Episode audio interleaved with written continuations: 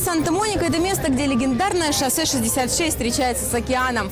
Ежедневно тысячи туристов проходят по этой деревянной тропе, выложенной больше века назад, встречать закаты над Тихим океаном.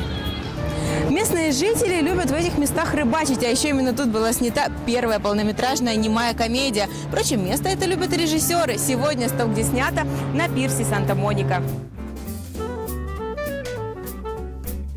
Открытый в 1909 году пирс Санта-Моника изначально был построен для слива сточных вод в океан.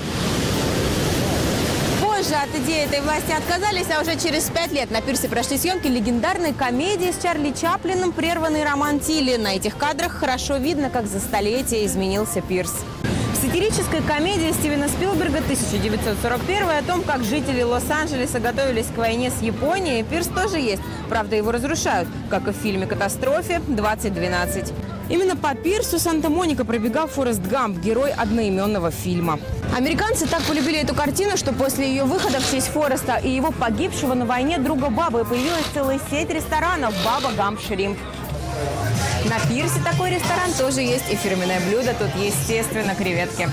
Возможно, вы видели сам пирс, парк аттракционов и его знаменитое колесо обозрения в «Железном человеке» или «Хэнкоке». Кстати, это колесо первое в мире, питающееся от энергии солнца. Хотя где же ему еще быть, как не в солнечной Калифорнии?